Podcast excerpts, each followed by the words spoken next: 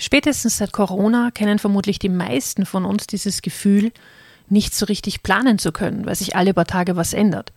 Am schlimmsten getroffen hat das Personen in kritischen Infrastrukturen wie den Lebensmittelhandel, Gesundheitsbereich oder in Schulen und Kindergärten.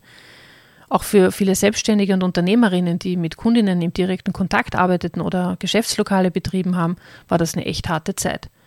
Und generell, auch für uns so als Privatperson ein ziemlich beschissenes Gefühl, oder?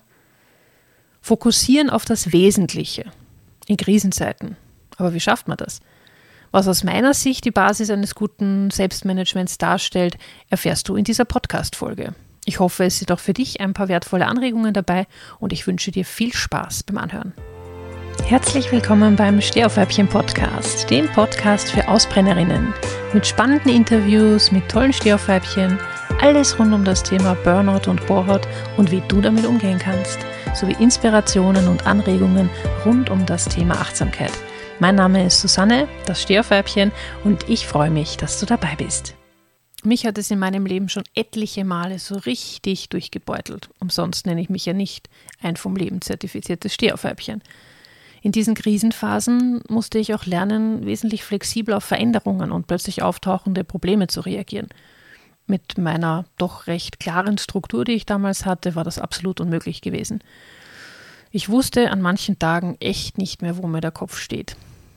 Und nachdem ich mir wie die meisten vermutlich zu Beginn sehr schwer getan habe, in diesen extremen Stresssituationen Veränderungen an meinem eigenen Selbstmanagement vorzunehmen, habe ich dann irgendwann mal begonnen, in ruhigeren Phasen, also zwischen den verschiedenen Krisen, und davon gab es genug in meinem Leben, vorzubauen. Denn eins war klar, die nächste Krise kommt bestimmt. Ähnlich wie Feuerwehrleute nicht erst im Ernstfall trainieren, sondern sich auf den Ernstfall vorbereiten durch ein, ich sage es einmal, Trockentraining, ähm, ja, habe ich das halt auch gemacht. Ja. Wichtig war, dass ich all die Abläufe einmal in meinem Kopf durchgespielt habe, dass das dann im Ernstfall gut abrufbar ist und auch flüssig funktionieren kann.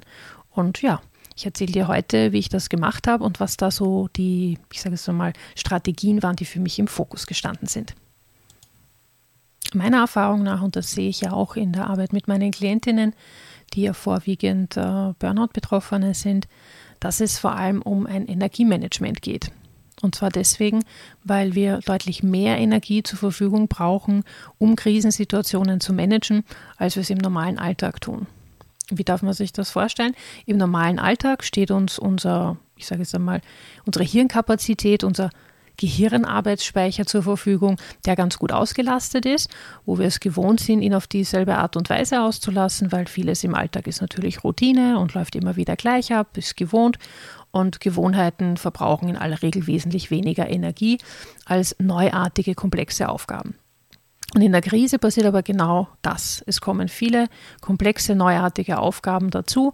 Wir müssen ständig zusätzliche neue zum Teil auch weitreichende Entscheidungen treffen, haben nicht viel Zeit dafür und müssen hier natürlich auf Intuition, auf Erfahrung zurückgreifen, auf unser Bauchgefühl, das wahrscheinlich äh, nur so vor Angst bibbert. Also das sind wirklich sehr anspruchsvolle Situationen, wo unser Gehirn ganz, ganz, ganz schnell ähm, seine Kapazitäten aufgebraucht hat und da dann handlungsfähig zu bleiben, ist echt, echt schwierig.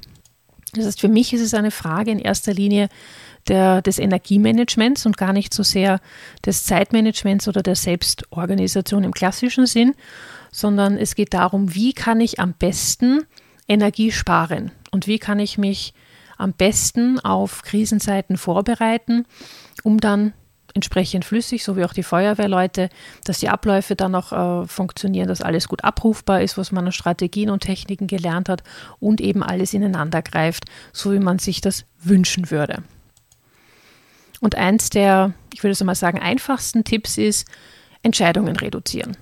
Weil jede Entscheidung, die wir im Tag treffen müssen, kostet Hirnkapazität. Ja? Also unser Arbeitsspeicher ist, wie gesagt, sehr be beschränkt verfügbar und äh, mit jeder Entscheidung belasten wir ihn unnötig. Das heißt, wenn wir einfache Entscheidungen, wie zum Beispiel, was wir anziehen oder was wir zum Frühstück essen oder ähm, wie wir uns äh, die, die, Mittagspause äh, gestalten oder wie die Medienzeit aussieht oder wie wir unsere Schlafenszeit gestalten, also wann wir schlafen gehen, wann wir aufstehen und so weiter.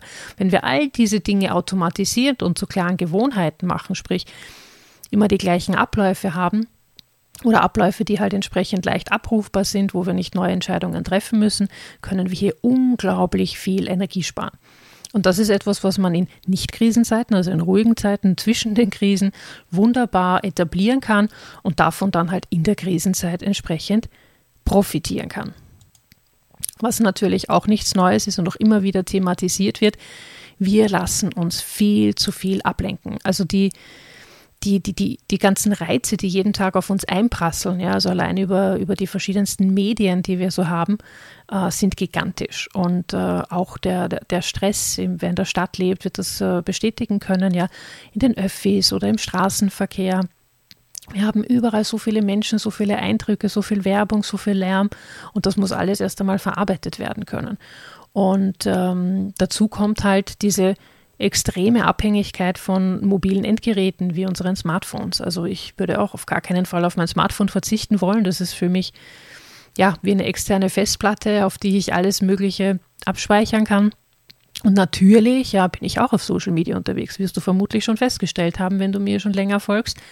Und äh, ja, ich, ich schaue mir YouTube-Videos an, ich höre wahnsinnig gerne Podcasts, äh, ich lese auch Nachrichten über das Handy.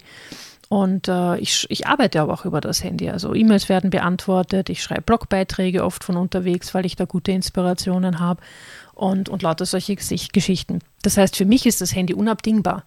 Aber, und das ist jetzt ganz wichtig, ich habe gelernt, ganz gezielt Medienzeit für mich zu organisieren. Das heißt, ich weiß ganz genau, ich schaue jetzt auf Social Media und 10 Minuten, 15 Minuten später ist es wieder vorbei. Und dann lege ich das Handy auch schon wieder weg wenn ich mit Menschen zusammensitze, in einem Lokal zum Beispiel, ja, empfinde ich das als totale Unart, wenn das Handy immer griffbereit ist, wenn man dann quasi immer hinschauen könnte und verleitet ist, nachzuschauen, hat man vielleicht eine Nachricht bekommen. Ganz, ganz furchtbar.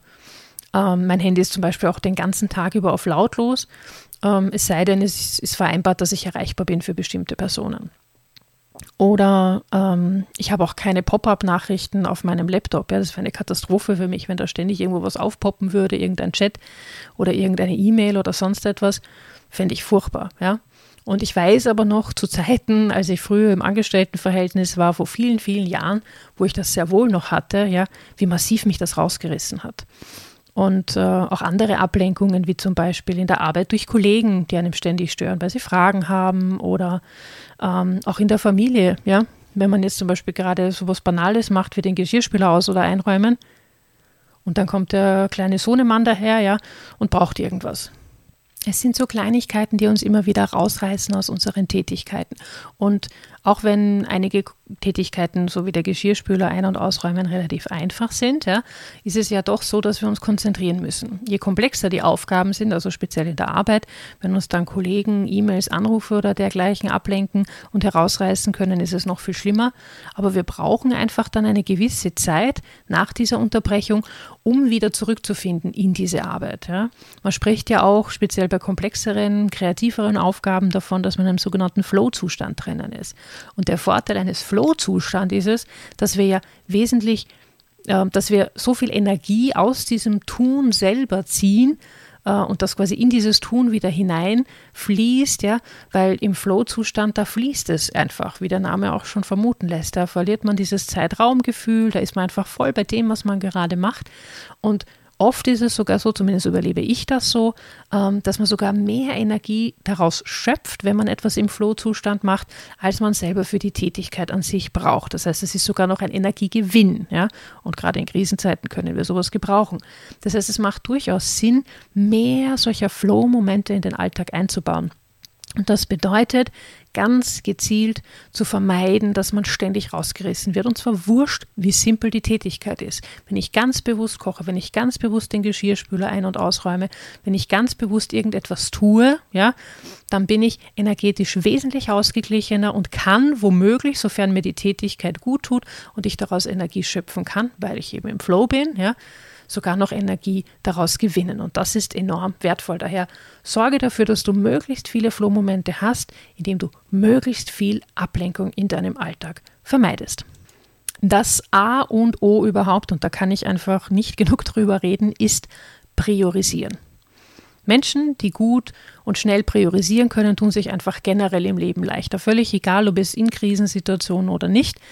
Ähm, das gehört allerdings geübt. Also priorisieren gehört meiner Erfahrung nach zu den wirklich äh, herausfordernden Tasks im Zeit- und Selbstmanagement. Da tun sich viele schwer, weil zum Priorisieren vieles dazugehört. Zum einen muss ich wissen, wonach ich priorisiere. Das heißt, ich muss einmal grundsätzlich ein Verständnis davon haben, was ist mir überhaupt wirklich wichtig, worauf kommt es jetzt gerade in dieser Situation an, auf welche Ziele zahlt das ein. Ja? Und wenn ich das alles nicht weiß, dann kann ich natürlich auch nicht entsprechend schnell reagieren. Und in einer Krisensituation bleibt nun mal nicht viel Zeit, um großartig äh, übertriebene Analysen zu machen ja, und alle Ja's und Neins gegeneinander abzuwägen äh, die Pros- und Kontralisten und so weiter. Dafür ist keine Zeit, ja. Dafür ist auch keine Energie da. Das heißt, da muss ich schnell entscheiden können.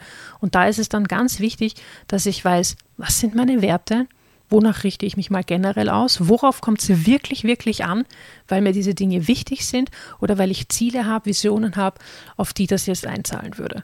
Und dann bin ich dazu in der Lage, auch in einer Krisensituation schnelle, ich sage es einmal aus dem Bauch heraus, aus der Intuition heraus, Entscheidungen zu treffen. Daher, wie so oft, meine Empfehlung, setz dich mit deinem inneren Kompass auseinander, schau dir an, was sind deine Werte, was ist dir wirklich wichtig im Leben, was sind deine Lebensziele, hast du eine Lebensvision, hast du eine Lebensaufgabe, was sind die Dinge, an denen du dich ausrichtest, an denen sich dein Unterbewusstsein vor allem ausrichtet, dass er immer für dich mitarbeitet, selbst wenn du gerade aktiv mit anderen Dingen beschäftigt bist. Und zu guter Letzt, kennen wahrscheinlich alle von uns, die sogenannten Energievampire und Zeitfresser. Die Energievampire sind für mich vor allem Menschen oder Aufgaben, die extrem viel Energie kosten. Ja? Und ich behaupte jetzt einfach einmal, die lassen sich im Alltag durchaus leicht reduzieren oder sogar delegieren. Das heißt, ich muss nicht immer die komplexesten, schwierigsten Aufgaben machen, wenn es andere Menschen gibt, die diese besser machen können. Oder so wie ich, ich bin so überhaupt kein Zahlenmensch. Ja? Wenn ich Buchhaltungsaufgaben und dergleichen an andere übergeben kann, dann tue ich das. Ja? Warum? Weil sich andere Menschen damit leichter tun, nämlich Menschen, die gerne mit Zahlen arbeiten, die gerne in Excel-Listen herumwühlen. Ja? Ist nicht unbedingt meines. Ja? Und äh, da ist es halt wichtig zu schauen, okay, wo lasse ich denn wahnsinnig viel Energie liegen? Und äh, wenn du wissen möchtest, wo deine Energievampire im Alltag stecken, wo deine größten Zeitfresser sind, dann habe ich heute ein nettes Angebot für dich, nämlich eine kostenlose Anleitung, wie du deine Energievampire und Zeitfresser, die größten in deinem Alltag identifizierst. Ist ein kleiner Minikurs. Der Link, den findest du in den Show Notes. Ja. Ähm, kriegst die ganzen Infos per E-Mail. Einfach anmelden und äh, lass dich überraschen, was da alles drin vorkommt in der Anleitung. Also fassen wir noch einmal zusammen.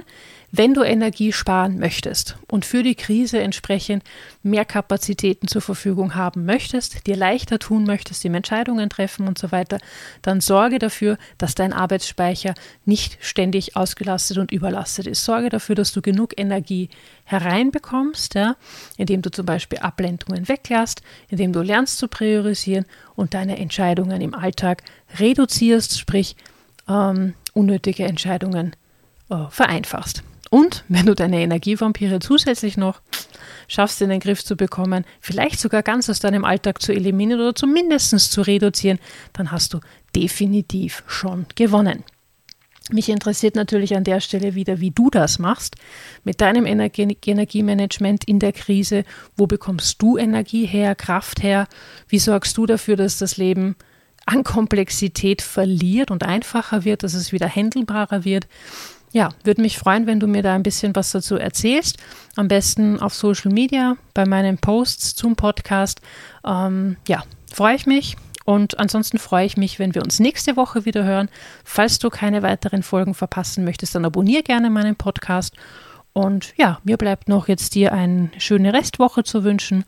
Alles Liebe. Tschüssi.